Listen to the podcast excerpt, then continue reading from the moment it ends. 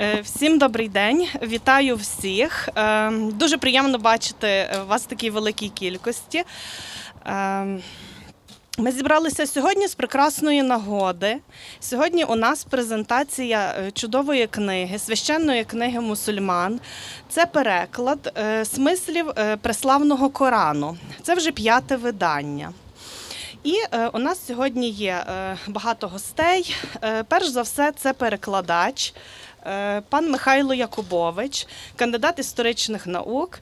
Е, е, доцент Острозької академії, голова Центру ісламознавчих досліджень, який власне є перекладачем Корану. Також у нас в гостях шейх Саїд Ісмагілов, муфтій Духовного управління мусульман України Умма, наш гість із Києва і е, е, імам Львівського е, ісламського культурного центру Мурат Сулейманов, який вже є нашим гостем не перший раз. Отже, е, ми будемо по черзі е, виступати, говорити, але е, почнемо наше зібрання з читання Корану. أعوذ بالله من الشيطان الرجيم بسم الله الرحمن الرحيم نون والقلم وما يسطرون ما انت بنعمه ربك بمجنون وان لك لاجرا غير ممنون وإنك لعلى خلق عظيم فستبصر ويبصرون بأيكم المفتون إن ربك هو أعلم بمن ضل عن سبيله وهو أعلم بالمهتدين فلا تطع المكذبين ودوا لو تدهن فيدهنون ولا تطع كل حلاف مهين هماز مشاء بنميم مناع للخير معتد أثيم عطل بعد ذلك زنيم أن كان ذا مال وبنين إذا تتلى عليه آياتنا قال أساطير الأولين سنسمه على الخرطوم صدق الله العظيم Доброго дня усім, чи вже певно вечора. Дуже радий усіх бачити. Дякуємо, що Е, знайшли можливість прийти. І я зачитаю те, що щойно виголосив е, імам Мурат уже в українському перекладі. І це буде, хто вже трошки знайомий з Кораном, Сура Аль-Калям, 68 тростина для письма. Я її зачитаю в своєму перекладі, а пізніше в лекції я ще зачитаю її в перекладі, який був виконаний тут у Львові 100 років тому. Отже. Е, Ім'ям Аллаха милостивого милосердного, нун, клянуся калямом і тим, що пишуть. Ти не є божевільним за милістю Господа Твого, воістину тебе чекає невичерпна винагорода, і воістину ти доброго звичаю, побачиш і ти, побачать і вони, кого саме зачеклували. Воістину твій Господь краще знає тих, хто збився з його шляху, і він краще знає тих, хто йде шляхом прямим. Не корися тим, хто звинувачує тебе в брехні. Вони бажають, щоб ти йшов на поступки, тоді пішли б на поступки і вони. Не корися жодному мерзотнику, який дає багато клятв, холителю, який поширює плітки людські, жадібному до благ порушнику грішнику, жорстокому, який ще й вихваляє себе, навіть якщо в нього буде багатство й сини. Коли йому читають наші знамення, він говорить казки давніх народів. Е, дякую дуже. Е, а тепер я би хотіла до вітального слова запросити директора е, дому Франка, пана Богдана Тихолоза. Дякую. Високоповажні пані та панове, дорогі гості і друзі Франкового дому, точніше, гості, які стають друзями. Так, Е, імам Мурат прийме свідчення сьогодні, так, бо ми не вперше вже маємо честь гостити його сьогодні у себе. Е, Для нас є висока честь, що ця подія відбувається. Далі мали бути слова у стінах музею Франка. Але я їх викреслив з промови, бо вона відбувається поза стінами, вона відбувається просто неба. І я думаю, що в цьому є дуже гарна символіка. Е, Не тому, що просто неба ближче до Бога, бо до Бога всюди близько насправді. Тому що е, просто неба ми особливо відчуваємо цю Божу присутність. І е, наші слова, які тут лунають, вони мають дуже природне, щире і справжнє звучання. Для нас надзвичайно важливо, що дім Франка, музей Франка є домом діалогу. І діалогу не тільки внутрішньокультурного і внутрішньонаціонального, але й міжнаціонального, міжкультурного, міжрелігійного і міжцивілізаційного навіть. Франко був великим будівничим за його власним окресленням золотих мостів зрозуміння і спочування між різними культурами і різними народами. Не всі, напевно, знають, навіть із тих, хто чув ім'я Франка в школі, чи бачив його обличчя на 20-гривневій купюрі або на якомусь портреті, чи назві в назві вулиці, що Франко був одним із, нечисленних українців, які, скажу так, відкривали українцям і українській культурі очі на схід. Вони відкривали східну культуру. Е, Коли ми чули тут сьогодні уже фрагмент так із священного Корану, то пригадувалися франкові рядки в мінареті честь Аллаху викликає Муедзин. Він це написав у поемі Абу Касимові Капсі. Він е, досліджував е, мусульманську культуру, ісламську культуру як науковець. Він інтерпретував мотиви арабо-мусульман- арабо-мусульманського світу як поет.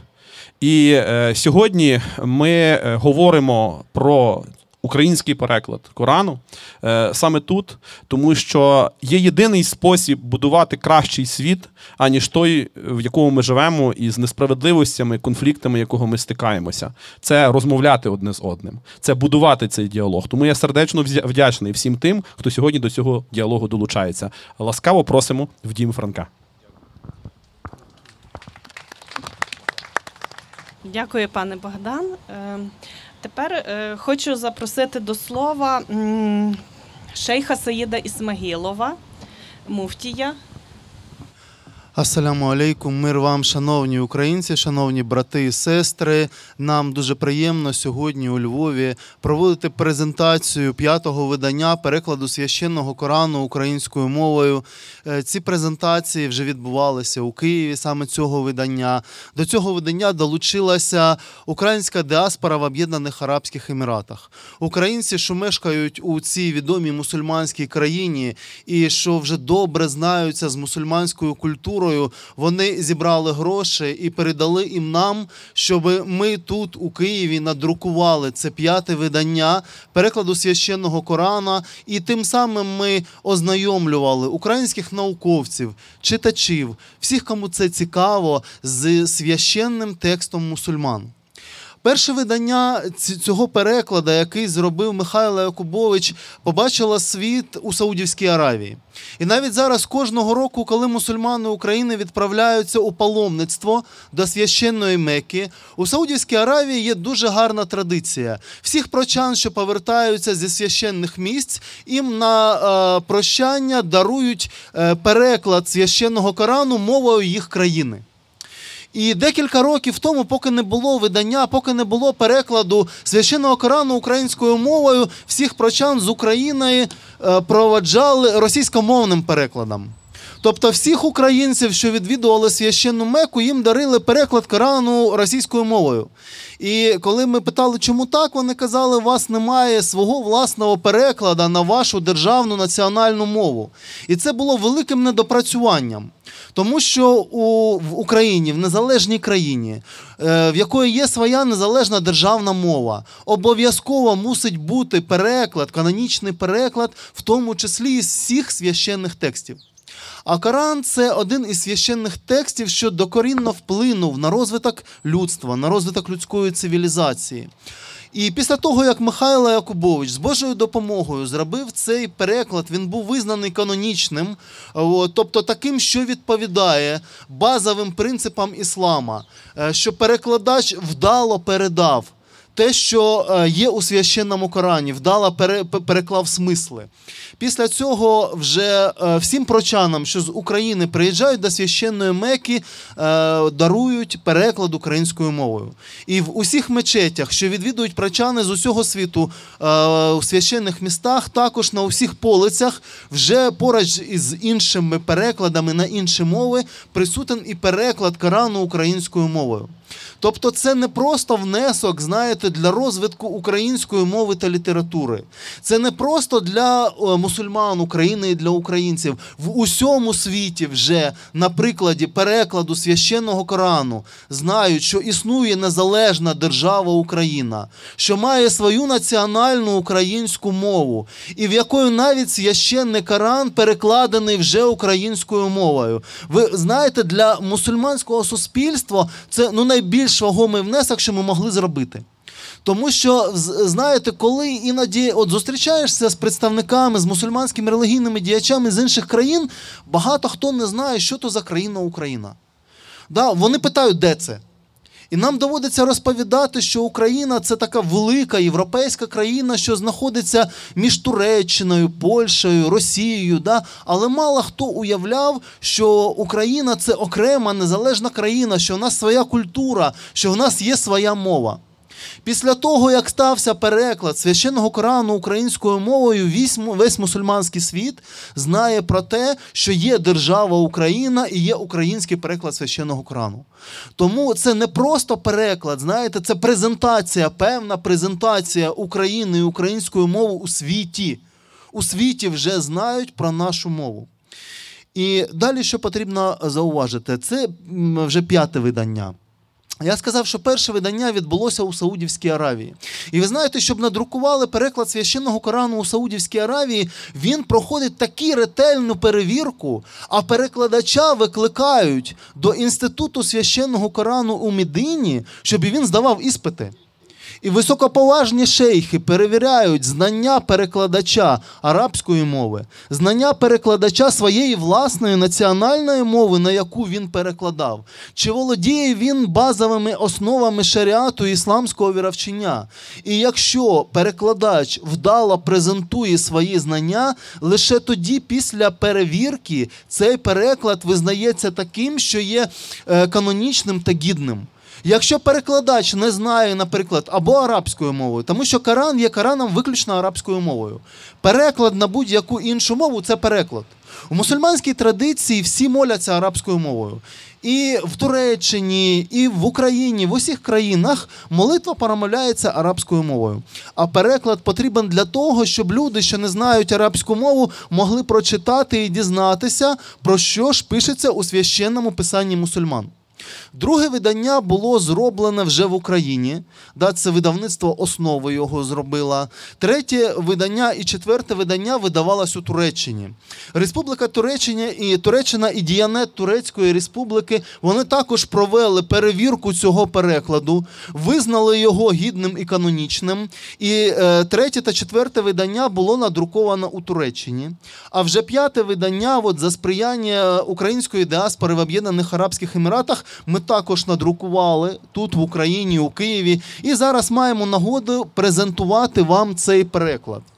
Ще декілька слів хочу сказати про те, що з себе е, представляє священний Коран. Е, Я вже сказав, що Коран є Кораном, це виключно арабською мовою.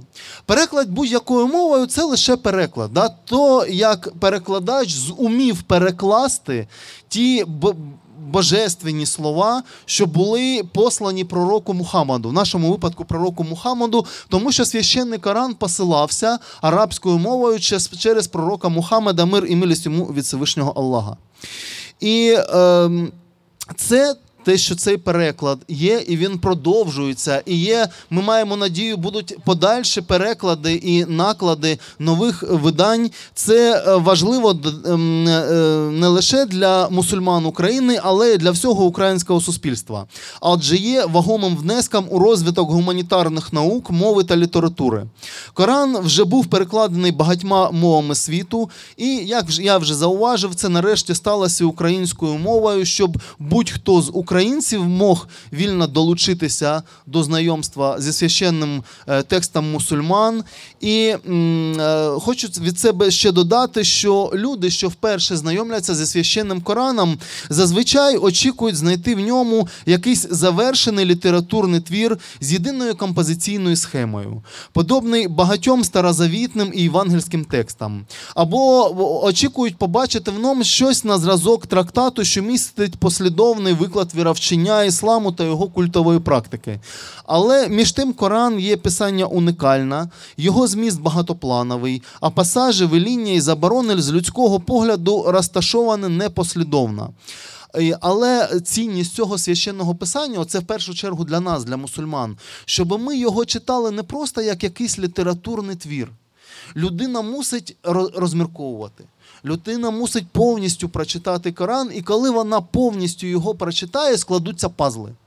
Можна священний текст зрозуміти не уривками, а лише після того, як людина ознайомиться повністю з усім священним текстом. Тоді от я порівнюю це з пазлами, тоді пазли складуться. І ви зрозумієте. Да? Потрібно просто аналізувати текст. Коран це такий текст, який потрібно аналізувати, над ним потрібно розмірковувати. Іноді його потрібно багато разів перечитувати. Я сам, коли навчався в ісламському університеті, знаєте, от вивчення е, священного Корану це дуже важка справа. Це тому, що потрібно через себе пропустити певний текст. І е, я бажаю вам усім, що коли ви будете читати Коран, раз ви тут зібралися, то вам, мабуть, цікаво. Да? Коли ви будете читати священний Коран, щоб ви розмірковували над ним, щоб ви намагались прочитати його повністю. Якщо вам щось не зрозуміло, потрібно перечитати декілька разів. Якщо вам все одно не зрозуміло, потрібно спитати у мусульман, що мається на увазі, про що розповідається в тому чи іншому фрагменті. І тому що навіть е, багато мусульман іноді до кінця не розуміють, бо текст дуже непростий. Боже Слово, воно з одного боку є простим, що будь-яка людина зрозуміла, а з іншого боку, Боже Слово, воно містить дуже глибинні смисли. Іноді ці глибинні смисли їх неможливо відкрити відразу. Людина може прожити ціле життя і лише потім зрозуміти, що ж Господь мав на увазі. І тому потрібно, якщо вам щось не зрозуміло, щоб ви спитали у мусульман. Тому що мусульманська традиція налічує велику кількість е, тлумачень священного Корану. Коли мусульманські богослови, теологи, вони пояснювали, пояснювали кожен фрагмент Корану, кожну стрічку, щоб люди, яким цікаво, вони могли. Е, Спитати у тих, хто розуміється на цьому, у богословів, що ж саме, як потрібно розуміти певний фрагмент священного тексту. І тому ми усіх, кому цікаво, запрошуємо до Ісламського культурного центру е, імені Мухаммада Асада у місті Львів, де от імам Мурат він займається саме тим, що він е, розмовляє з людьми. Якщо їм цікаво, щось пояснює. Сам імам Мурат, що тут є імамом для мусульман міста Львів, він хафіз, тобто він знає весь Коран на, на пам'ять. Це один з найперших хафізів України. Це людина, яка може по пам'яті прочитати будь-який фрагмент зі священного Корану арабською мовою. От. І тому ми запрошуємо вас усіх, щоб ви приходили і цікавились, і якщо вам щось не зрозуміло, е, питали у нашого імама Мурата в Ісламському культурному центрі, він знаходиться на вулиці Авраама Лінкольна.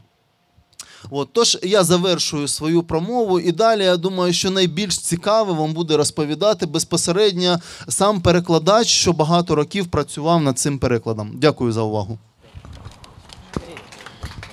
Е, дякуємо високоповаженому шейху.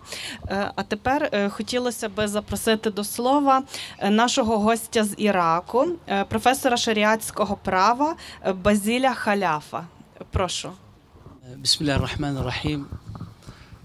في البدء أحييكم بتحية الإسلام وتحية الإسلام السلام فالسلام عليكم ورحمة الله وبركاته Ім'ям Аллаха Милостивого Милосердного на самому початку вітаюся до вас вітанням ісламу, мир вам, милість Божа і його благословення. آه، حقيقة أنا مسرور بلقاء هؤلاء الأخوة الأحباء في هذه الندوة العلمية للتعريف بالكتاب الجديد للأخ المؤلف Ка- Кажу, що я надзвичайно е, радий бути тут на цьому е, зібранні науковому і е, на презентації цієї книги. آه، الكتاب الذي آه، يتضمن ترجمة القرآن الكريم الذي هو منهج حياة يعني عند المسلمين أو І للمسلمين не просто книги, а саме е, тієї книги, яка є шляхом життя е, для мусульманина. طبعا القرآن الكريم ليس فقط للمسلمين إنما فيه آيات كثيرة يتناول حقوق وواجبات غير المسلمين. القرآن نظم حياة المسلمين على مستوى الفرد على مستوى الأسرة على مستوى البيت لكن أيضا أعطى حقوق لغير المسلمين في المجتمع المسلم. Насправді, Коран е, це є не тільки книга для мусульман, а й не а і для немусульман, тому що так як він впорядковує е, життя мусульман е, і е, індивідуальне, і суспільне, е, встановлюючи певні обов'язки і надаючи їм певні права, так само він говорить і про немусульман. الأصل في, الح... في العلاقات الإنسانية الحب والسلام والتسامح والعيش بسلام Основою стосунків між людьми є а, взаємоповага, любов е, і толерантність, і взаємне бажання миру одне одному. فجاء القرآن لكي يركز على هذه المعاني وعلى هذه الأخلاق والسلوكيات І Коран прийшов саме концентруючись на цих е, моральних якостях. اليوم يعني الإسلام يتعرض أو القرآن يتعرض إلى آه، هجمة ويحاول بعض ال- ال- الآخر بتسليط الضوء على بعض الآيات التي تذكر فيها الق- القتال مثلا وينسون أكثر من ستة آلاف وأربعمائة آية يدعو إلى العيش بسلام وبناء الإنسان وبناء الفكر وبناء ال- المجتمع الحضاري وبناء الأخلاق في المجتمعات. І е, сьогодні е, Коран е, демонструє дуже багато аятів, е, я- в яких дискутуються не тільки питання, ну відомі власне там боротьби чи якихось військових дій, а більше 400 аятів Корану так само присвячені питанням е, бу- розбудови е, людського суспільства і відносин між людьми. آه، هناك بعض ال- يعني بعض المحسوبين على الإسلام، بعض ال- العصابات الإرهابية والإجرامية التي عانينا منها نحن في العراق وفي مدينة الموصل التي سمت نفسها بأنها أسست دولة إسلامية. لكنهم بعيدون جدا عن مع- معنى ومعاني التي حاول القران تاسيسها في المجتمعات. Сьогодні багато релігійних е, терористичних і злочинних груп відносять себе до ісламу, і це добре відомо пану професору, який походить із е, іракського Мосулу, з група, яка називає себе Ісламською державою, але насправді вона надзвичайно далека від смислу цієї книги.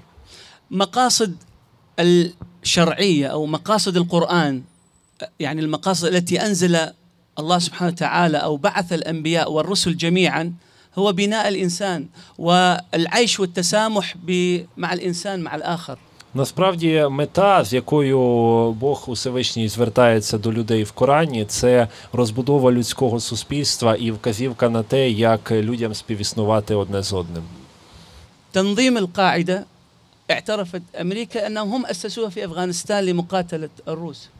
Тобто, е, наприклад, організація Аль-Каїда була заснована в Афганістані е, за підтримки Сполучених Штатів для боротьби із е, Радянським Союзом. وداعش تم تاسيسهم في السجون العراقيه في معتقلات امريكيه. І так само е, виявилося із Ісламською державою, яка також е, була створена в іракських тюрмах, в'язницях. فالإسلام يقول يحترم الأديان جميعا ويحافظ على الأديان هم شوهوا الأديان بشكل جميع І е, оскільки іслам го- закликає нас поважати інші релігії, але ці люди, а вони взагалі до всіх релігій е, ставляться надзвичайно нетерпимо. الإسلام يدعو إلى الحفاظ على حياة الناس سواء كان مسلم أو غير مسلم І е, Коран е, покликаний на збереження людського жис- життя, незалежно від того, йде мова про мусульманина чи про немусульманина. نعم الإسلام يحافظ على أموال ال- الناس جميعا سواء كانوا مسلمين أو غير مسلمين يا- لا يجوز الاعتداء على أموالهم وعلى ممتلكاتهم І так само е, іслам е, закликає шанувати майнові права, незалежно від того, належить це майно мусульманину чи не мусульманину. الإسلام والقرآن جاء للقضاء على العبودية والرق ولذلك شرعت الذي كان يرتكب م- إثم أو معصية معينة يجب عليه أن يعتق رقبة أو يعتق ستين رقبة في سبيل تحرير البشرية من العبودية التي كانت سائدة قديما І а, так само е, Коран е, прийшов е, з тою метою, щоб звільнити а, людство від а, рабства. Е, ну і для того, щоб вивести його на правильний шлях, е, не а, утримуючи від різного роду гріха, злочинів і всього іншого. نعم فآيات كثيرة في القرآن الكريم تدعو إلى التعايش السلمي مع المسلمين ومع غير المسلمين І дуже багато аятів священного Корану закликають до мирного співжиття між мусульманами і немусульманами. نعم عندما وضع النبي صلى الله عليه وسلم هاجر إلى المدينة وضع وثيقة أو دستور І коли пророк мир йому і благословення Боже прибув до Медіни, то там він уклав певний документ, який називається ну подібно до конституції. لم يدون في الوثيقة آية قرآنية أو حديثا نبويا إنما وضع قوانين يعني ينظم حياة المجتمع سواء كان مسلم أو غير مسلم في المجتمع І там المديني. е, були не про- не, не не були записані а, аяти чи інші а, чи розповіді від пророка, а були конкретно записані закони, які би говорили про відносини в суспільстві між мусульманами і немусульманами. وجعل لهم حقوق وواجبات يعني المسلم وغير المسلم عليه حقوق وعليه أيضا واجبات Тобто і для мусульман, і для мусульман були вс- і для, для мусульман, і для немусульман були встановлені як права, так і обов'язки. ولو كان ال- الإسلام يحاول إقصاء الآخر أو قتل الآخر أو تهجير الآخر لما وجدنا اليوم في العالم الإسلامي من أندونيسيا إلى المغرب العربي مسلمين وغير مسلمين الأقباط المسيحيون في العراق وفي كل دول العربية والإسلامية هناك ديانات أخرى في الهند السيخ والآخرين. Тобто, якби іслам дійсно закликав до знищення всіх інших релігій, то сьогодні в ісламському світі, починаючи від мусульманської Іспанії, завершуючи Індією, не було б представників інших віросповідань, як ми знаємо, коптів у Єгипті, християн, наприклад, у Іраці чи Сирії, сикхів у е, тому ж Пакистані і Індії. نعم الإسلام يريد أن أفكاره أن تنتشر عند الآخرين لكنه لا يفرض عليهم بالقوة إنما بالحكمة والموعظة الحسنة Тобто, так, дійсно, ко- е, іслам е, власне закликає своїх послідовників до того, щоб поширювати його ідеї серед людей, але він ніколи не говорить робити це силою, а насправді закликає робити це е, мудрістю і добрим мовчанням. يعني كل ال- كل الأديان أو رجال الدين يحاولون نشر دياناتهم ونشر أفكارهم لكن ليست بالقوة أو بالعنف إنما بالحكمة والموعظة الحسنة وبالحوار العلمي Тобто, е, або шляхом мудрого повчання, або шляхом наукового е, діалогу, взагалі всі релігії, представники всіх релігій, духовенство, вони закликають а, інших до своїх релігій. Тобто це є типове для всіх. نعم لذلك نجد اليوم هناك من يحارب ليست فقط الديانة الإسلامية هناك من يحارب المسيحية أو يحارب الهندوسية أو يحارب أي شيء أي ديانة كانت يعني ليس فقط المسلمين يحاربون إنما ديانات أخرى أيضا تحارب من قبل الذين لا يؤمنون بالدين يعني الملاحدة يحاربون كل الأديان Так, так. Тобто зараз е, у нас е, є, а, ми бачимо, що боротьба відбувається не тільки серед мусульман, а серед і представників інших віросповідань. Тобто є зараз збройні конфлікти в світі, які пов'язані із е, е, християнами, із е, юдаїзмом, із буддизмом, і з іншими релігіями. نعم أنا لا أريد أن أطيل لكن أقول كلمة أخيرة أن الإسلام والقرآن يدعو إلى حياة مستقيمة وصحيحة سليمة حياة تجمع المسلمين وغير المسلمين في مجتمع واحد. Не хочу довго затягувати свій виступ, але хочу сказати, що е, Коран е, закликає е, людей е, жити таким правильним і моральним шляхом і будувати суспільство, звертаючись не тільки до мусульман, а і до немусульман, щоб це було єдине суспільство. وكل ما تسمعونه في القنوات الفضائية والإعلام يسلط الضوء على بعض الآيات أو بعض المواقف في حياة المسلمين الغرض منها السياسي وتشويه للمسلمين І тобто, коли ми бачимо, що десь в медіа говориться, що, наприклад, якісь там коранічні аяти чи інші ісламські тексти закликають до насилля, то насправді це є а, з політичною метою спеціально зроблена дискредитація. شكرا مرة أخرى لإتاحتكم لي هذه هذا اللقاء في هذه الجلسة العلمية і щиро дякую вам за можливість виступити перед шановним зібранням. Шукра лільхудур і хусні ізгаї мастімаї. Дякуємо. Щиро дякуємо шановному гостю. Е, ну, а тепер переходимо вже до е, безпосередньо спілкування з перекладачем. І хочу запросити пана Михайла Якубовича до прочитання коротенької лекції на тему Коран на Галичині, переклади, тексти, коментарі. Прошу. Ну, уже а, триває певна друга половина години, і теж не хочу затягувати, але дякую, що поки, поки виступаємо, ще ніхто не пішов, отже, можна ще продовжувати. А, взагалі, а, мені дуже завжди цікаво виступати на якусь ісламознавчу і особливо коранознавчу тематику у Львові. Я поясню, чому так. Не тому, що ще а, мій виступ про Коран колись був у Львові тоді, коли мій Коран ще не був опублікований. Це було в кав'ярні а, кабінет, здається, в 2012 році. Тут, тут є люди, які тоді були присутні, до речі. А, і дуже дякую їм, що прийшли. А, насправді в Україні є два міста, які пов'язані з Кораном. Це Бахчисарай, де вперше на території України було видано Коран е, видатним е, просвітником е, Ісмаїлом Гаспринським, саме арабський текст Корану, ну не кажучи вже про велику коронознавчу традицію Кримського ханства, де і тлумачення писались, і переписувались відповідні примірники. Ну а друге місто це Львів. Чому саме Львів? І дуже цікаве питання. Так вийшло, що там, здається, зрозуміло, Крим, мусульманська держава, Кримське ханство, ну, регіон, можна сказати, пов'язаний із мусульманським світом, включений мусульманський світ. А що ж у нас у Львові? А у Львові насправді дуже цікава історія. По-перше, якщо ми подивимося на навіть е, полемічну українську літературу 16-17 століття, наприклад, на деякі праці такого українського автора, як Іоанникія Галітовського, е, то е, це православний, до речі, полеміст другої половини м, 17 століття. Е, Свої праці він видавав. В нього є праця, яка називалась Аль-Коран Магомета, видана в Чернігові.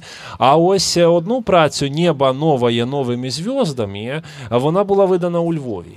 І оце небо нове новими зв'яздами, яке стосувалося взагалі, а, там був, говорилося про. Е, Ставлення до Марії у християнській традиції, і там, до речі, пишеться, що Кора, що пошановує дуже іслам Марію як матір пророка Ісуса, і була перша відома в українській літературі пряма цитата з Корану.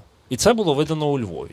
Далі у нас е, у 18-19 столітті на території Галичини і Волині мешкали е, татари, яких зараз називають дуже різними термінами: від е, польських татар до литовських татар, білоруських. Ну в кожній країні називають по-своєму. І між, наприклад, білоруськими і а, а, польськими науковцями досі ведеться дискусія. Але е, у нас, е, і ми будемо справедливо це говорити, ми скажемо, що це кримські татари, і це була та ж сама група пов'язана з Кримом, яка з 15-16 століття на запрошення, підкреслюю, не потрапивши в полон, а на запрошення магнатів Речі Посполитої, виконувала тут охоронні функції. І такі татари мешкали у Львові, є ж вулиця Татарська. Вони мешкали в моєму рідному острозі, де досі зберіглася вулиця Татарська. І в, Галичині, якщо подивитися, є дуже багато навіть сіл, де є корінь татарський. Татарів та і власне мені доводилося зустрічати людей, які мають коріння саме з Галичини чи з Волині, які є татарами, і навіть дехто з них досі зберігає мусульманські віросповідання. Тобто ідентичність їхня збережена. Попри те, що їх не так багато, як, наприклад, у Польщі чи в Білорусі, де вони формують цілі релігійні громади свої. І у них е, з'явилися перші переклади Корану українською мовою.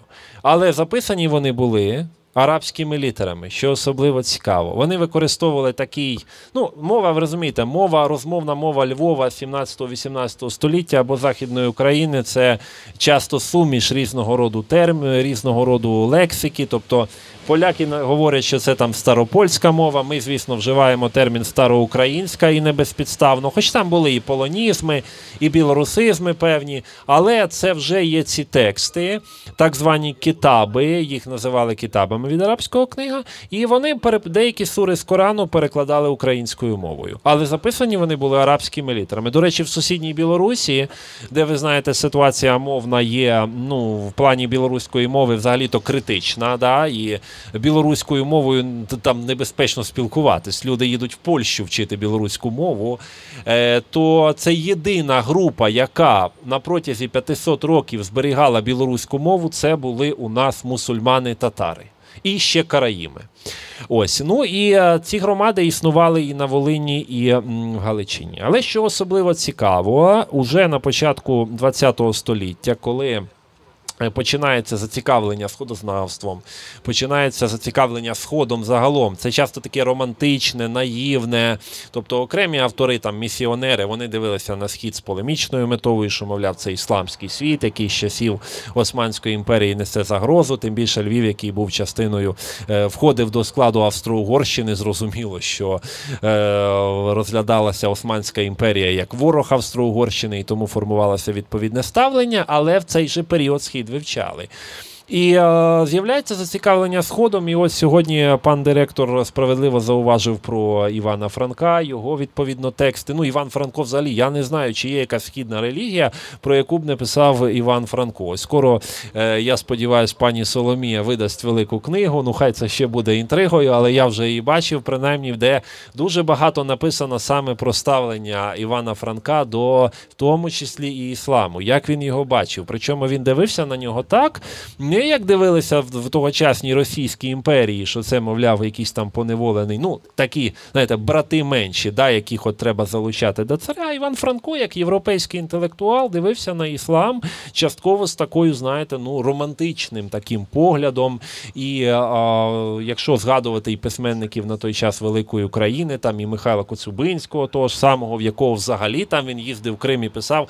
Тобто було дуже велике літературне зацікавлення. Ну і в цей же період у нас у Львові з'являється така трошки дивна постать, як Олександр Лисенецький. Е, Про нього мало хто чув, але е, коли хтось буде говорити про перший переклад смислів Корану українською мовою, то перший повний переклад зробив саме Олександр Лисенецький, львів'янин, е, який вчився свого часу у Львівському університеті і ну не довчився, щоправда, з фінансових проблем, і пішов таким філологічним шляхом на в 1900-х роках.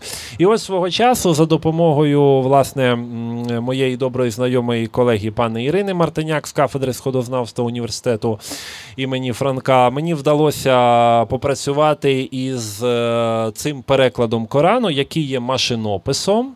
І у 1913-1914 році е, цей загадковий Олександр Лисенецький, який знав, увага, 15 мов, принаймні в нього в записках лишилися такі відомості, і підпрацьовував перекладачем. Він зробив повний переклад Корану. Ну, щоправда, переклав він його із німецької. Це був ну, німецька мова в тогочасному Львові. Це власне була майже офіційна. Так, це був переклад, зроблений українською, із е, видання Макса Геннінга в Ляйпцигу в 1901 році вийшов такий німецький переклад Корану. І хоч він старий, він дуже відомий. Е, Причому сам е, цей Макс Геннінг е, така ж невідома постать, як Олександр Лисенецький. Деякі дослідники говорять, що його не було. Що це був британський орієнталіст Макс Мюллер, який під чужим ім'ям видав переклад Корану. Це надзвичайно. Така дивовижна історія, і причому, що теж цікаво, це машинопис, набраний на друканській машинці латинськими літерами. І е, зараз, коли дискутують е, стосовно переведення української мови з кирилиці на латиницю, ну пан Муфтій надзвичайний супротивник цього, він вам про це окремо скаже. Але я завжди кажу, мусульманська тема ще 1913 року була переведена на латиницю. Можливо, в нього просто не було кириличної друкарської машинки. Я думаю, що насправді це була справжня причина. Але я хочу зачитати вам одну із сур, щоб ви побачили просто мову того перекладу. І це буде та сура, яку на початку шановний імам Мурад вам вигорошував арабською, а я читав е, в перекладі сучасною українською мовою. Отже, я декілька аятів зачитаю. нун на перо і на те, що вони пишуть. Не є ти біснуватий на ласку твого пана. І бач, воістину буде для тебе нагорода без потручення. І бач, справді шляхотним є твій характер, і маєш ти дивитися, та вони мають дивитись, хто з вас зійшов з глузду. Бач, твій пан, він знає найліпше, хто е, зблудив з його дороги, і він знає найліпше ведених. Тому не будь послушним тим, які тобі закидують лож. Ну, це є е, українська мова початку ХХ століття. До речі, дуже багато є, якщо аналізувати весь переклад, є дуже багато діалектизмів. Там, ну конкретно галицизмів, яких називають. Але мова дуже гарна. І е, я би з радістю побачив цей переклад виданим. Хай він не з оригіналу, до нього можна внести якісь правки, але це літературна пам'ятка української мови. Надзвичайно цікава. І що мене ще вразило? Буквально два тижні тому я був е, на. Конференції у Торуні в Польщі, і е, сучасний перекладач Корану на польську мову Муса Чахоровський показав мені машинописний текст Корану, перекладу Корану 1986 року, ну польською мовою, зрозуміло, латиницею, який був перекладений невідомим автором в Польщі із німецького перекладу Макса Генінга. Тобто, взагалі, якась надзвичайно цікава ситуація, що ми маємо якийсь німецький оригінал, невідомо ким перекладений. Потім ми маємо український текст е, загадковим перекладачем, чесно кажучи, про якого дуже мало відомостей навіть тій самій бібліотеці Стефаника. І потім ми маємо польський текст. І мені дуже цікаво порівняти, чи не був, наприклад, польський перекладений з українського. Чи це не могла бути та ж сама особа, яка переклала спочатку текст е, в українською, а потім польською, а потім лише в 1986 році хтось лише перенабрав. Бо е, просто пан Муса Чахоровський, е, який мені то показував, він придбав то на якомусь базарі серед старих книжок десь у Варшаві. Це дуже цікава історія, але вона має конкретний зв'язок зі. Львовом. Ну і е, вже мені е, показує пані Соломія, що навіть не 5, а певно 3 хвилини, щоб я не перебирав регами. Ну, можливо, на одну хвилинку. У Львові в 1990 році виходить е, переклад е, світлої пам'яті Яреми Полотнюка, фрагментарний переклад Меканських сур. В журналі Всесвіт він опублікований. Зараз він доступний в інтернеті, і е, в нього дуже гарна мова. Він робився десь в 80-ті роки, можливо, раніше.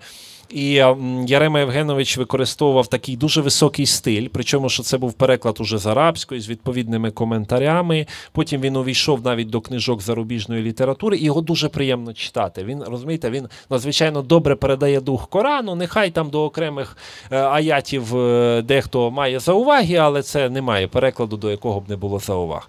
І тому е, вже українська традиція була уставлена свого часу перекладу е, чи знайомства з Кораном саме тут на Галичині. Ну і наостанок не можемо забувати про нашого видатного земляка Леопольда Вайса або Мохаммада Асада, ім'ям якого названий Ісламський культурний центр у Львові. І Мохаммад Асад є відомим перекладачем е, Корану англійською мовою, з якої був зроблений німецькомовний переклад. До речі, перекладач часто відвідує Україну. Ахмад Вон Денфер. Він е, робив дуже великі гуманітарні акції на допомогу переселенцям в Києві. Він переклав з англійської на німецьку разом з коментарями. І е, не так давно завершили боснійський переклад. Уявіть собі, боснійський переклад, Боснія, мусульманська країна, де своя величезна традиція. а Вони беруть переклад з англійської, перекладають ще раз на боснійську. Чому коментарі? Дуже цінні коментарі самого Мухаммада Асада. Причому у праці Дорога до Мекки, яка е, чи шлях до Мекки, яка перекладена українською, але ось ось повний наклад ніяк не побачить світ. Можливо, хтось, правда, та, з ним уже знайомий в англійській версії The Road to Mecca. Там він згадує Львів, Могамед Асад, е, Личаківську вулицю і пише, що його ну такі дитячі спомини. Але потім зрозуміло, коли особливо після 39-го року, після Другої світової, коли Львів опинився е, в раді- в радянський період, то навряд чи він міг відвідати батьківщину. Ось, ну і я лишу лише одну хвилину на те, щоб е, дещо сказати про мій переклад. Е, цей переклад е, уже є дійсно п'яте. Я, я вже я чесно, я втратив рахунок, е, тому що п'яте видання видаємо, видаємо і е, готуємо ще. Воно мало чим відрізняється від попередніх. Е, внесені деякі правки, там такого невеликого, невеликі зауваги, деякі коментарі. Ну, як писав е, видатний перський мислитель Аліс Фарайні, немає такої книги, щоб ти ввечері закінчив, а зранку не подивився і сказав: ну, можна було б тут краще. Да? Але це, е, скажімо, з 90 е, зі 100% 99,5 там. Того ж самого. Разом з тим, це видання м, зроблене тут в Україні, і воно ну такий має великий шрифт, досить, папір відповідний. Тобто поліграфія така, як ну як у нас от в Україні люблять, да? тому що саудівське видання чи турецьке видання вони дещо специфічні. Вони робляться там, там трошки інший шрифт. А ось тут мені здається, от принаймні, ну про поліграфію я чув від читачів а, гарні відгуки. Ну і я сподіваюся, що ви матимете змогу ознайомитися з цим перекладом. До речі, а, зараз уже я подивився без, мого дозволу, щоправда, але ну я не маю до того якихось зауваг. Деякі сайти вже розміщують, ось, наприклад, такий Quran.com проєкт. Він уже розміщує серед. Переклад десь десь на 50 мов з'явилася і українська мова. Тобто ви можете собі зайти на сайт, вибрати і хто не володіє арабською, порівняти, наприклад, 50 перекладів і е, спробувати дошукатися істини. Е, навіть коментарі збережені. Причому ну, не знаю, де вони взяли текст, але очевидно, що зацікавлення є, і я сподіваюся, що е, буде е, можливість е, власне видавати ще і видання більшим накладом, щоб власне усі охочі могли із ним познайомитися. Дякую за увагу. Я буду дуже радий відповісти на ваші запитання, так само як і Саїд Хазрат. Ось е, передаю мікрофон тоді пані Соломії. Дякую. Дякую, пане Михайло, за таку неймовірно глибоку змістовну лекцію. Ем, Я особисто для себе багато цікавого довідалася. Е, І е, тепер прошу, якщо хтось має запитання, то прошу підходьте, беріть мікрофон і задавайте. Е, Можливо, питання банальне, але в ісламі дуже по-різному трактують права жінок. І що ви можете про це сказати? Дуже по-різному. Ну, можу відповісти а, словами Корану, що у жінок такі ж права, як і їхні обов'язки, так і та і так, і власне е, ну, по-різному трактують. Скажем так, треба завжди розуміти, чи це трактують в ісламі, чи це трактують певні етноси. Да, є, є різні традиції, і чи ще ці традиції ісламські. Тому що якщо ви, ну, відвідавши навіть 4-5 мусульманських країн або мусульманські громади в Європі, наприклад, ви побачите, що статус дуже різний. Я вам скажу, що найближчі до нас мусульмани, особливо кримські татари, ну от можливо пан Мурат краще відповість. Тут жінки, жінки завжди мали надзвичайно великий статус.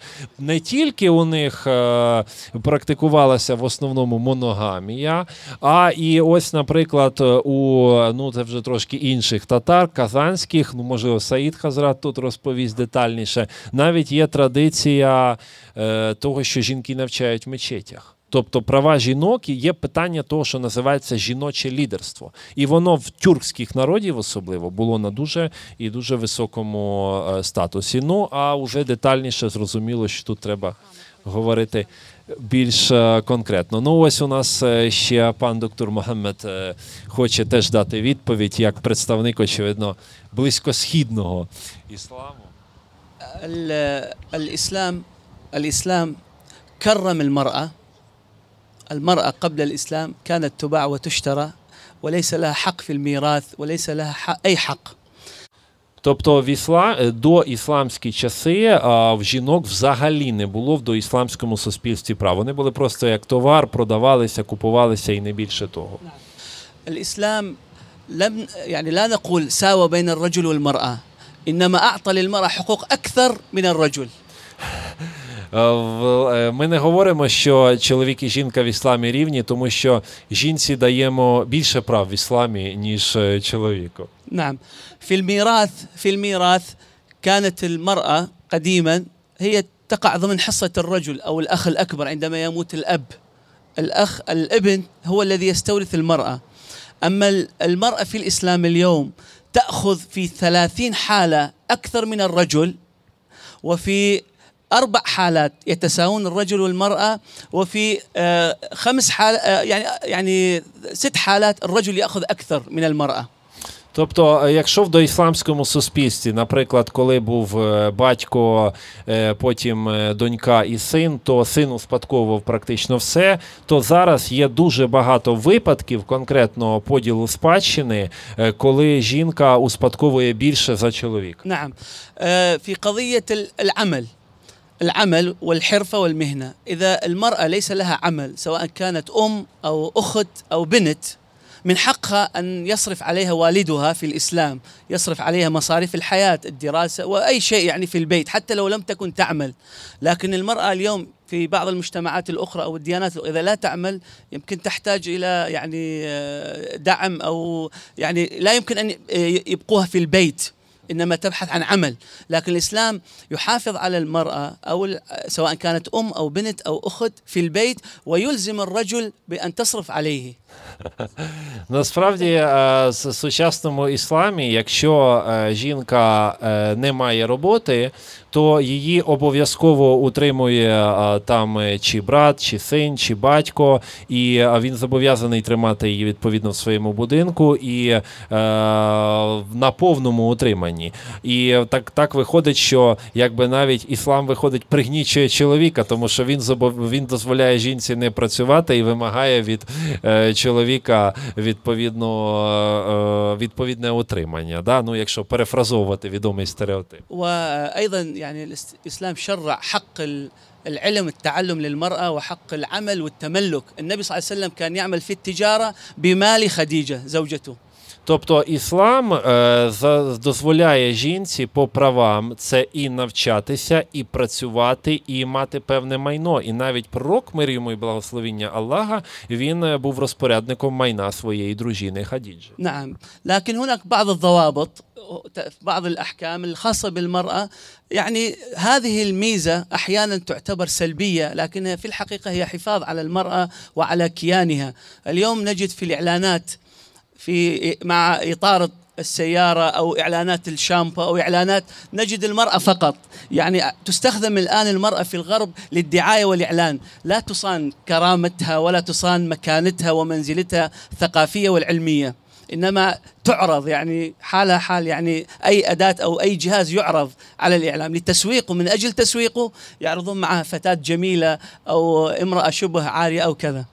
Тобто е, говориться про те, що є, звісно, деякі правила в ісламі, які стосуються конкретно жінок, але насправді їх дехто, от, наприклад, на заході витлумачують в негативному сенсі. Насправді вони є позитивними, тому що вони покликані на збереження гідності жінки. І насправді, е, як говорить пан професор Мухаммад, що е, на заході е, з метою комерціалізації ну жінку, скажімо, використовують її образ із саме такою комерційною метою, в той час, як от е, підхід ісламський він захищає її гідність. آخر آه، الإسلام الإسلام فرض الحجاب مثلا على المرأة І іслам е, приписав жінці е, хіджаб. نعم سيدتنا مريم في كل الكنائس هي محجبة І ми ба- але ми бачимо разом з тим, що в усіх церквах е, е, Марію, мати Ісуса, зображують саме в хіджабі.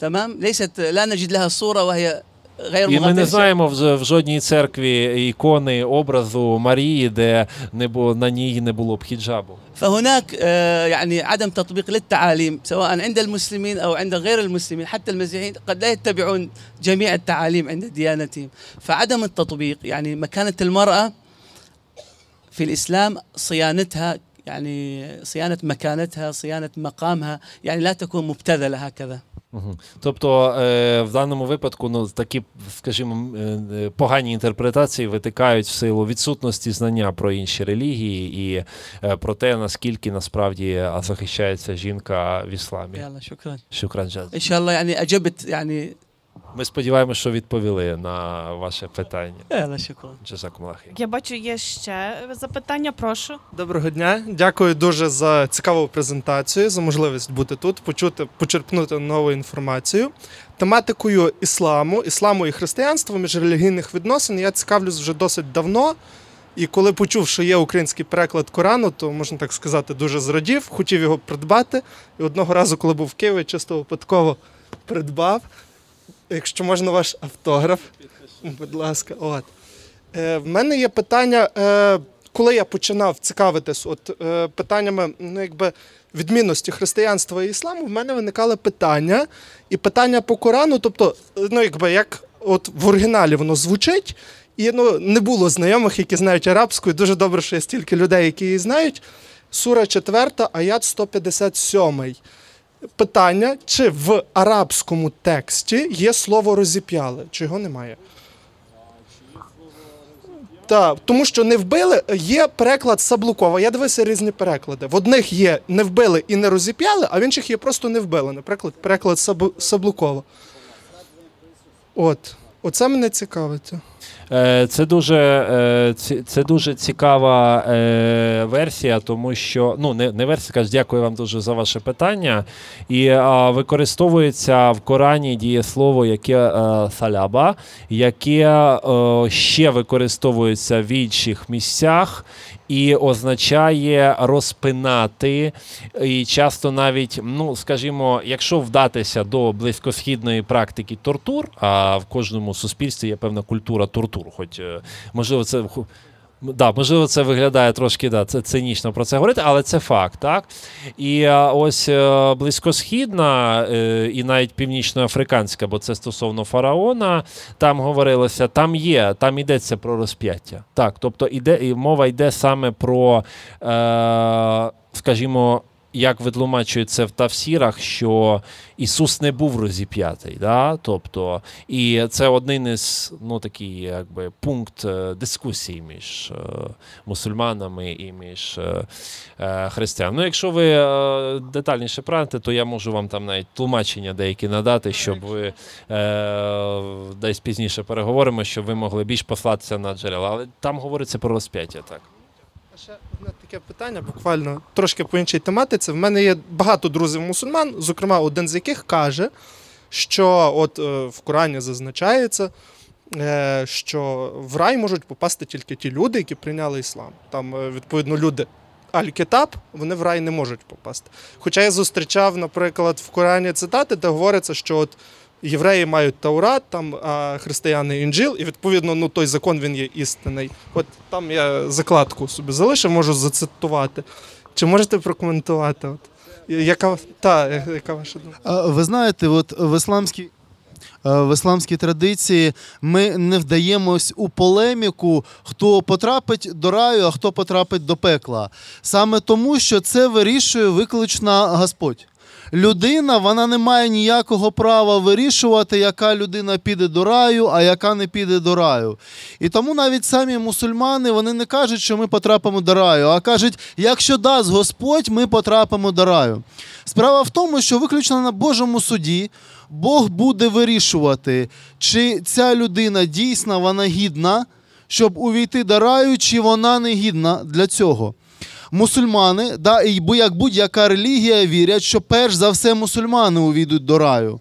І мусульманська традиція вважає, що саме іслам є тим шляхом і тим ключом, який відкриває двері раю. Тобто, якщо людина відверто щиро бажає потрапити до Божого раю, до Божого пробачення, то потрібно бути мусульманином. Але іслам він не відкидає попередні священні тексти і попередні релігії. І кожен мусульманин мусить обов'язково вірити у всіх попередніх пророків, що були до пророка Мухаммада мир йому, і визнавати у всі попередні священні писання, що були до священного Корану. І лише Господь він вирішує. Да, кого він впустить до раю, а кого не впустить. І він буде вирішувати по своїй абсолютній божественній справедливості. Да, ми люди, ми недосконалі, ми не обладаємо абсолютною справедливістю. Да, людина, будь-що вона є ангажованою. Дійсно, в певних е, фрагментах Корану ми можемо зустріти, що якщо людина не увірує, і якщо людина е, не вірує у Господа, не вірує у пророків, в тому числі у пророка Мухаммада, в неї дуже великий ризик є не потрапити до раю. Але все це вирішує виключно Господь. Ми, люди, про таке не вирішуємо, хто куди потрапить. Навіть один з учнів і найвідоміших послідовників пророка, сподвижників пророка Халіф Амар, нехай буде милостив до нього Всевишній Аллах, сказав: якщо мене буде сповіщено, що одна моя нога увійде до раю, то я повністю ну, повірю в те, що я цілком да, весь увійду до раю, поки друга нога не переступить цей порог рай, раю. Тобто, ви розумієте, е, ті люди, що були поруч з пророком, навіть вони не були впевнені в тому, що вони потраплять до раю, і лише пізніше для деяких з них Господь сповістив, що вони вже є пробаченими, і вони увійдуть до раю. А такі важкі питання, що стосуються нас, простих людей. Ми прості люди, да? ми не можемо казати, що та людина потрапить до раю, та ні, але мусульмани все одно переконані, що саме іслам є тим шляхом, що дає можливість отримати Боже пробачення і буде е, можливість увійти до раю. Таке теж ну, е, розвиває ту думку. От, як ви зауважили, відповідно, е, мусульмани ну, якби, признають попередні писання, дані людям книги, тобто е, Біблію, там Старий Завіт, Новий Завіт, але вони в багатьох моментах суперечать е, Корану. І відповідно є ряд ну, науковців мусульманських, які кажуть, що ну, Коран якби, говорить, що Біблія вона відповідно, оця, яка зараз є, вона є ну, якби іскажена. І посилаються на Коран, хоча в Корані мова йде суто про е, ну, трактувальне іскаження, так би мовити. От яка ваша думка з цього приводу? Ну, в Корані є прямий текст, де сказано, що є певні фрагменти попередніх священних писань, куди втручалися люди. І так і сказано, що були люди, які щось писали і додавали до священних текстів, кажучи, що це від Бога, а насправді це було написано людьми. Так написано у Корані. Да? Тобто мусульмані обов'язково мусять визнавати. І тому саме Господь дає останнє откровення. Ми, мусульмани, віримо, що Коран це є останнє Боже откровення, куди люди не втручалися. Тобто жодна людина нічого не вилучала з Корану за своїм побажанням і нічого не додавала до священного тексту. Одного часу до пророка Мухаммеда мир йому прийшли люди і спитали от саме те питання, що ви задали. Да? Е, е, Як нам ставитись до священних писань попередніх релігій, тобто до християн і юдеїв? І пророк дав таку дуже важливу пораду, якою зараз мусульмани користуються. Він сказав: не звинувачуйте людей із інших релігійних громад, тобто не мусульман, в тому, що вони щось там споплюжили або ще щось. І він порадив ставитись з повагою до е, е, їх священних текстів, але мусульманам наказано слідувати саме за Кораном. Дякую дуже. Пан Богдан, прошу. Соломія демонструє приклад жорсткої модерації достатньо, то я буду стислий. У мене питання почнеться філософічно, а завершиться прагматично. Е, Я починав з того, що тішуся дуже, що дім Франка, музей Франка є простором діалогу. Е, І діалог е, це процес двобічний. Він передбачає взаємопізнання, взаємозацікавлення. Сьогодні е, франкознавча спільнота е, музею Івана Франка демонструє вкотре свою культурну відкритість, своє зацікавлення е, ісламською культурою, великою культурою, великою культурною традицією, без розуміння якої ми не можемо збагнути багатоманітність, багатство культурне світу. Е, Водночас ми маємо свій інтерес, він відомий. Так? Е, Я хочу сказати публічно про те, що ми готуємо ще один е, проект під загальною назвою Іван Франко і ісламська культура, над яким працює також, зокрема, і Соломія Вівчар, яка скромно про це мовчить. І от я ставлю собі питання. А наскільки представники тут присутні так, мусульманської спільноти можуть засвідчити, підтвердити або заперечити відсутність чи присутність того інтересу до того, в який спосіб ця культура е, рецептувалася українськими культурними діячами. Тобто, наскільки це цікаво, тобто це питання, ця проблематика, Франко і іслам, наприклад.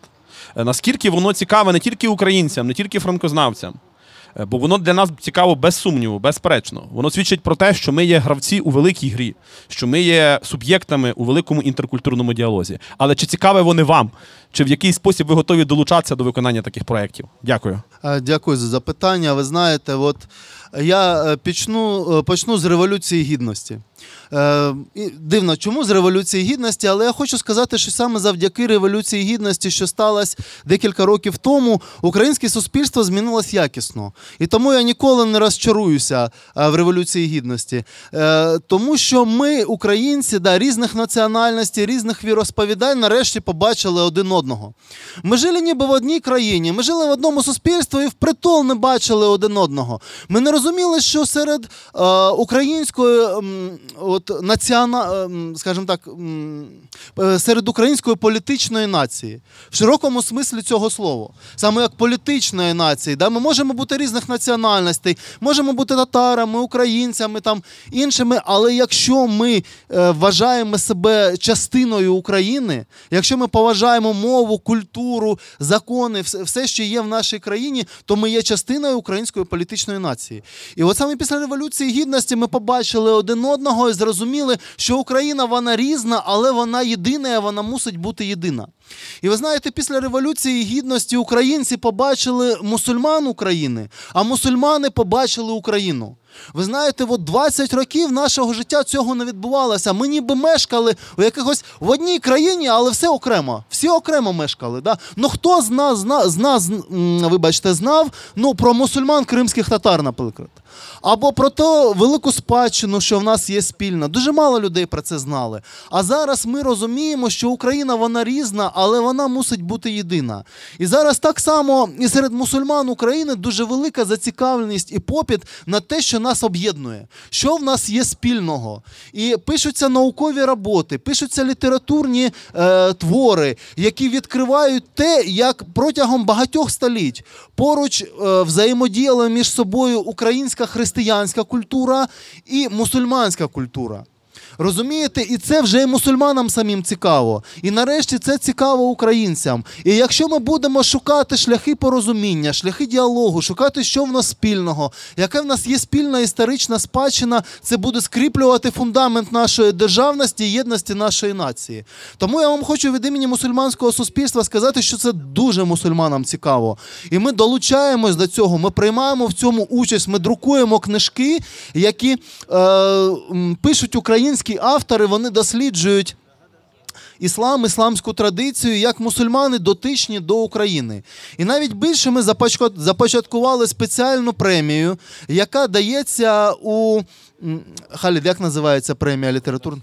Да, коронація слова. Щорічно у Києві відбувається коронація слова. І ми від мусульманської спільноти України зробили на коронацію слова окрему премію по усім літературним творам, що написані українською мовою і так чи інакше стосуються ісламу і мусульман. І минулого року е, вже була перша премія передана одному з е, авторів, що написав дуже цікавий твір. Він мав назву Останній бій у руш шайтана, і він був написаний про е, Івана Сірко. Да, про відомого українського казака, і там він описував дуже непрості е, історичні взаємодії між мусульманами і християнами в ті часи, коли були певні конфлікти. Ви розумієте, і незважаючи на те, що описуються конфлікти, там описується культура, там описується спільна історія, висвітлюється, і це дуже цікаво.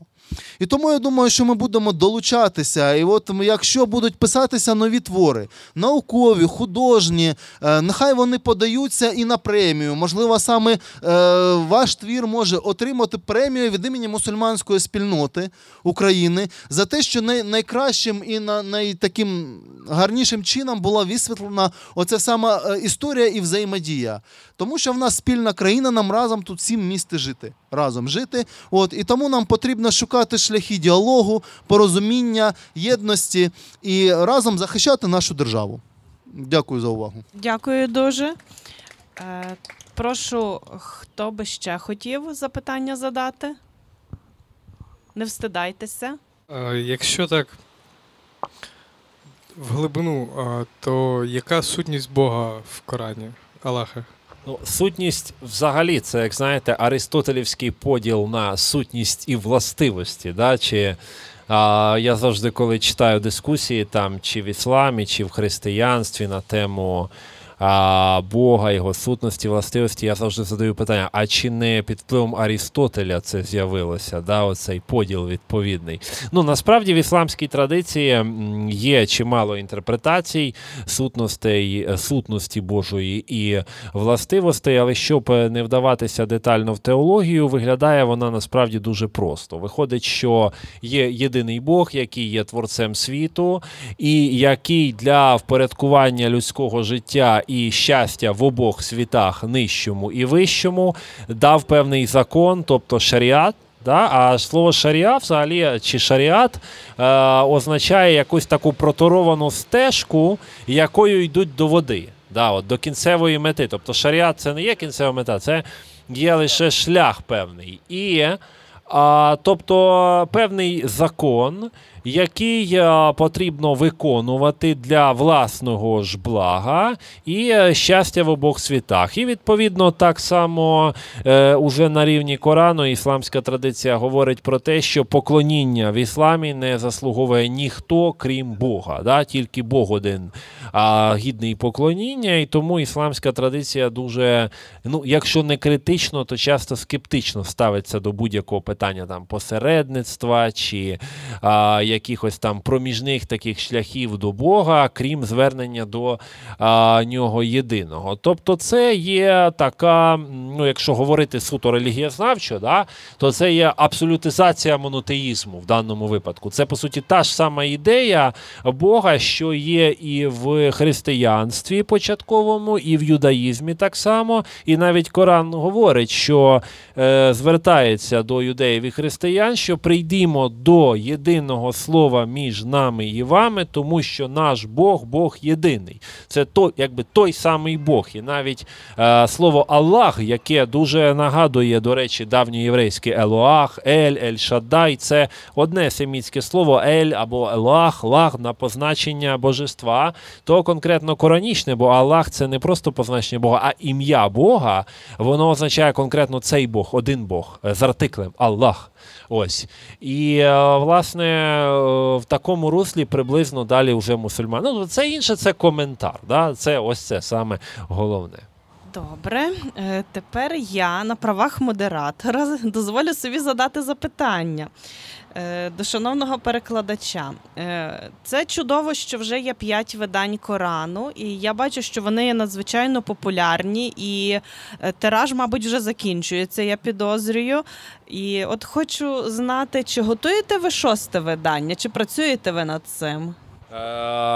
Е, не просто готуємо, а воно вже практично готове. І навіть буквально сьогодні зранку, їдучи до Львова, я встиг е, попрацювати трошки з версткою, е, надати там певні зауваги. Це видання вже здійснюється. Його зараз здійснює одна фундація в Туреччині. І а, а, уже 31 травня, я сподіваюся, в рамках е, мистецького арсеналу в Києві. Да, книжкового арсеналу, ми будемо мати цю презентацію і дискусію про переклади. Тобто, це буде ще одне видання. І так само е, цього року повторив видання Діянет турецький тур управління релігійними справами. Ось тут е, присутній е, пан Бахром, який може вам навіть його продемонструвати, а декому він уже пообіцяв його подарувати, наскільки я знаю. Це видання, причому що цікаво, з арабським текстом. Ось тому е, видання робляться, і е, сподіваюся, що і цим теж не завершиться, що будуть ще і ще. Дякую дуже за вичерпну відповідь і дуже приємну відповідь. І наприкінці я би хотіла ще запросити до слова пана Халіда, е, голову правління духовного управління мусульман Умма. Радий вас вітати. Ем, Хочу сказати, що це видання, м, е, воно взагалі е, безкоштовне, але ми вирішили зібрати деякі кошти для е, м, е, зони АТО, тобто до, до людей, які там е, знаходяться, захищають наші, нашу державу. Е, Тому, хто бажає, можете взяти ну, мінімум 50 гривень, але хто як може, да, будь ласка. Е, Тобто, прошу підходьте, всі, хто бажає, автограф від перекладача. Е, Прошу. І примірник Корану, так. І ще дві слові від пана директора. Е, А я хочу запевнити, що діалоги у домі Франка, зокрема і діалоги просто неба тривають. І можу заанонсувати е, хорошу новину, що в рамках відзначення днів міста Львова відбудеться вже вкотре, втретє, здається, е, відомий, я скажу так, знаменитий філософський сніданок у домі Франка. е, Де ми будемо говорити про Лиса Микиту в різних ракурсах з Андрієм Содоморою, е, і іншими цікавими спікерами 5 травня в домі Франка. Ласкаво просимо. Діалоги тривають. Будьмо дуджі, на все добре.